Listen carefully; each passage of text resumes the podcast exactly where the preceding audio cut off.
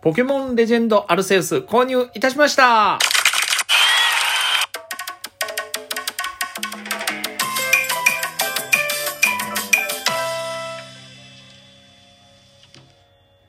買っちゃいました。い、噛んじゃいました。えっとですね、買っちゃいましたというか、予約はしてたんで、ただ発売日忘れててですね、ちょっと、まあ、ちょっと前回、昨日か、えー配信もしたのもあって、いろいろバタバタバタバタしてたり、仕事もちょっと忙しいのもあったり、FF11 やったり、いろいろいろいろなんかかんかやってたので、はいあのー発売の前日だったかな？前々日だったかな？あのー予約をしてたっていうより、あれ買ってたんですよね。初めてなんですけど、何ですかこれ？あの、カードあるじゃないですか。あの、ダウンロードカードか。これを購入してて、その、ダウンロードしてなかったんですよね。ぶら下げてて飾ってただけで、何にもするのを忘れてて、もう前日バタバタですよ。ええ。もうダウンロードして。まあまあ間に合ってですね、えー、まあちょことやるな、10時間ぐらいはもうやれたのかな？もう2日目、3日目ぐらいになるんですけど、ちょっとね、仕事も忙しいんでちょいちょいしか触れずに、積もり積もって10時間みたいな感じにはなっちゃってるんですが、まあ、まず、まず言っときます。僕はめちゃくちゃ楽しんでおります。ええ雰囲気とか、その効果音とかも、なんか、やっぱゼルダっぽいんですよね。あの、BOW ですかあれに近いような感じで、雰囲気とか、動きとか、うん。見た目っていうことですよ。操作感とかそういうのはもう全然ゼルダとは違うので、もうポケモンなんで、なんですけど。うん。だから好きですね。ええアイテム拾ったりした時の音とかが似た似てたり、お一緒なのかな？似てるのかな？まあそんな感じだったりもするんで。また、モンハンライズに続き、和風テイストっていう感じになっちゃうのかな？ええ。これ海外で大丈夫か？とかちょっと思いながら、なんか和風テイストってあんま売れないんでしょ？よく僕わかんないんですけど。ねえ、うん、大丈夫かな？とか思いながらまあ見てはいるんですけど、うん、キャラクターも可愛いですし、ポケモンもちゃんとポケモンっていう言い方したらおかしいのかななんかうん、なんかこう、ね、しっかり作り込まれてて、うん、本当大好きな作品ですね。のんびりやれるなっていう感じなんで。どっちかって言えば、がっつりこう、うん、ゴリゴリやっていくぜみたいなことじゃないと思うんですよね。今のところ通信対戦はないのかな？機能はないみたいなので、誰か友達とじゃあバトルをやるとか、そういうことじゃないゲームみたいなんでですね。まあ、今後パッチとかでアップデートでどうなるかはわかんないですけど、今のとこできない。まあ、クリアしたらなんか追加されるのかもしれないですけどね、ストーリーを。ただ今のところはできてないので、まあ、しっかりストーリーを楽しんでくださいね、みたいな感じなんだろうと思うんですが。いや、僕みたいな人間には、このストーリーを進行させることにすごくちょっと難があるというか、あの、やっぱポケモン集めちゃったりとか、めちゃくちゃ今回楽しいんですよね。えー、普通ポケモンって、あの、フィールドを歩いてて、バトルになって、いけピカチュウピカチュウみたいな感じで戦うんじゃないですか。戦う。今のはブームかもしれないですけど。戦うじゃないですか。それで、えっ、と、ヒットポイントを減らして、モンスターボールで捕獲するっていうパターンなんですけど、今回もう本当シームレス、シームレス中のシームレスの状態で、シンボルエンカウントっていうより、もうオブジェクトと、オブジェクトがちゃんとこう、モンスターとして、モブとして出てる状態なんですよね。だから、バトルしてても、こう、疑似シームレスみたいに切り替わるとか、いうことのシンボルエンカウントではなくて、ちゃんとその場で戦ってるので、すごく面白いですね。だから戦い方も、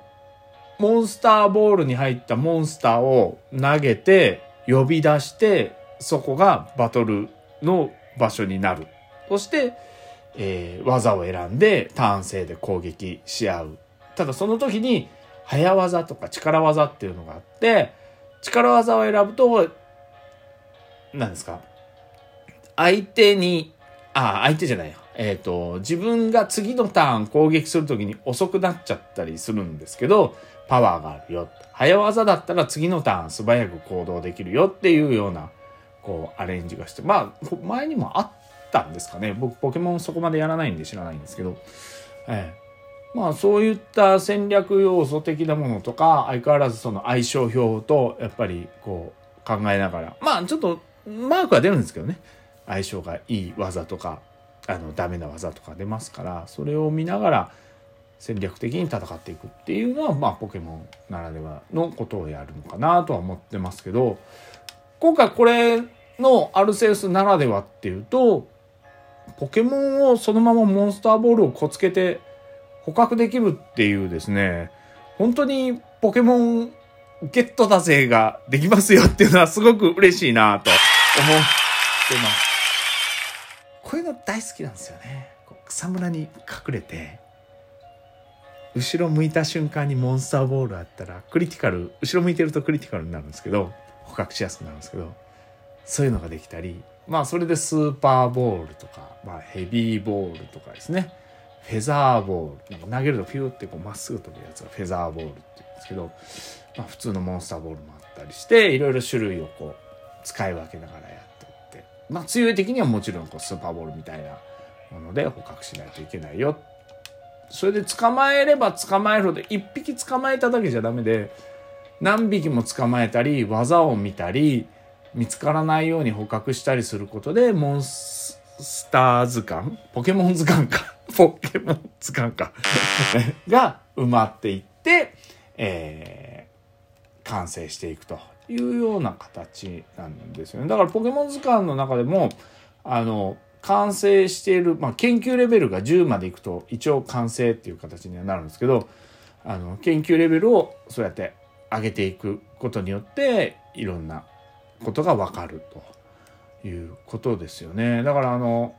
生息地だったりとか、まあ、写真が書いてあったりとか、うん。写真もなんだ？姿1の21の2なんか違うのかこれ。あオスとメスか。オスとメスでやっぱり若干違かったりもするので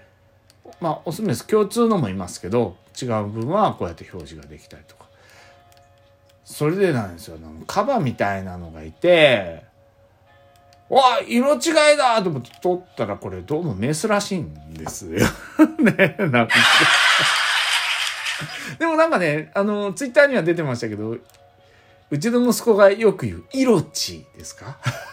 色違いのことあいつ、色地っていう、なんか若い子は言うらしいですけど、わざわざ害まで取る必要あるのかなと思うんですけどね。これだこれだ、ヒポポタマスだ。えっ、ー、と、オスとメスで色が反転してるんですけど、知らなくて、色違い取ったと思って、デタラメ喜んでたんですけどね。もう、アホでしょ、もう。は、全体的に、その、ストーリーの進行とか、なんか、まあ、レビューとか見ると、テンポが悪いとか、テンポがいいとか、賛否両論出てるようなんで、ちょっと言いますけど、おそらくこれ、僕は大好きで大好物なゲームなんですよね。探索してったり、ポケモンの住みかを、住みかっていうかこう住んでるところをこう見つけたり、アイテム収集をして自作してクラフトしたりとか、僕にとっては大好物中の大好物なものをポケモンに落とし込んでくれてるんで、初めてし、初めてじゃないか、赤とか、まあ、最初のゲームボーイ版とかはよくやってたんですけどね、あんまりそれ以降、いろいろ、なんか、3DS とかもあまりやってなかったので、久しぶりポケモンスナッピーライじゃないですかね。本当に。これだけハマって、えー、やってってるのがですねあの見栄えも僕結構好きなんであの自分のアバターのですね。ただもうちょっとアバターのバリエーションまあ増えるんだろうと思うんですけど増えたらもうちょっと変えてみたいなとか顔のメイクあの何ですかあの作り込みとかできないんでまあ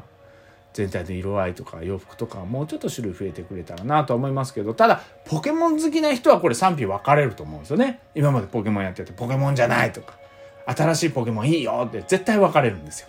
でポケモンやってない層もこういうの苦手とこういうの僕みたいに大好きというので分かれるんですよねっていうことはポケモン好きもポケモン嫌いもこれ完全に真っ二つに分かれるような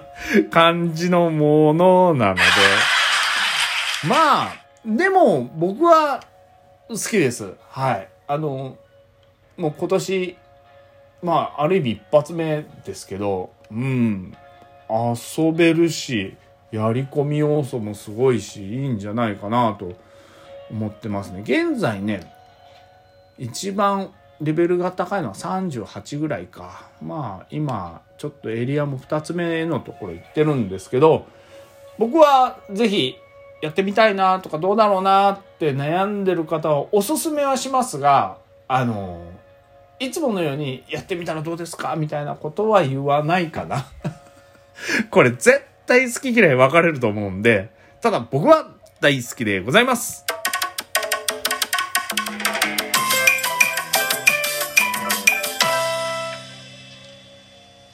体験版出してくれたらよかったんじゃないかな。あるの？ちょっとわかんないけど。それじゃあ。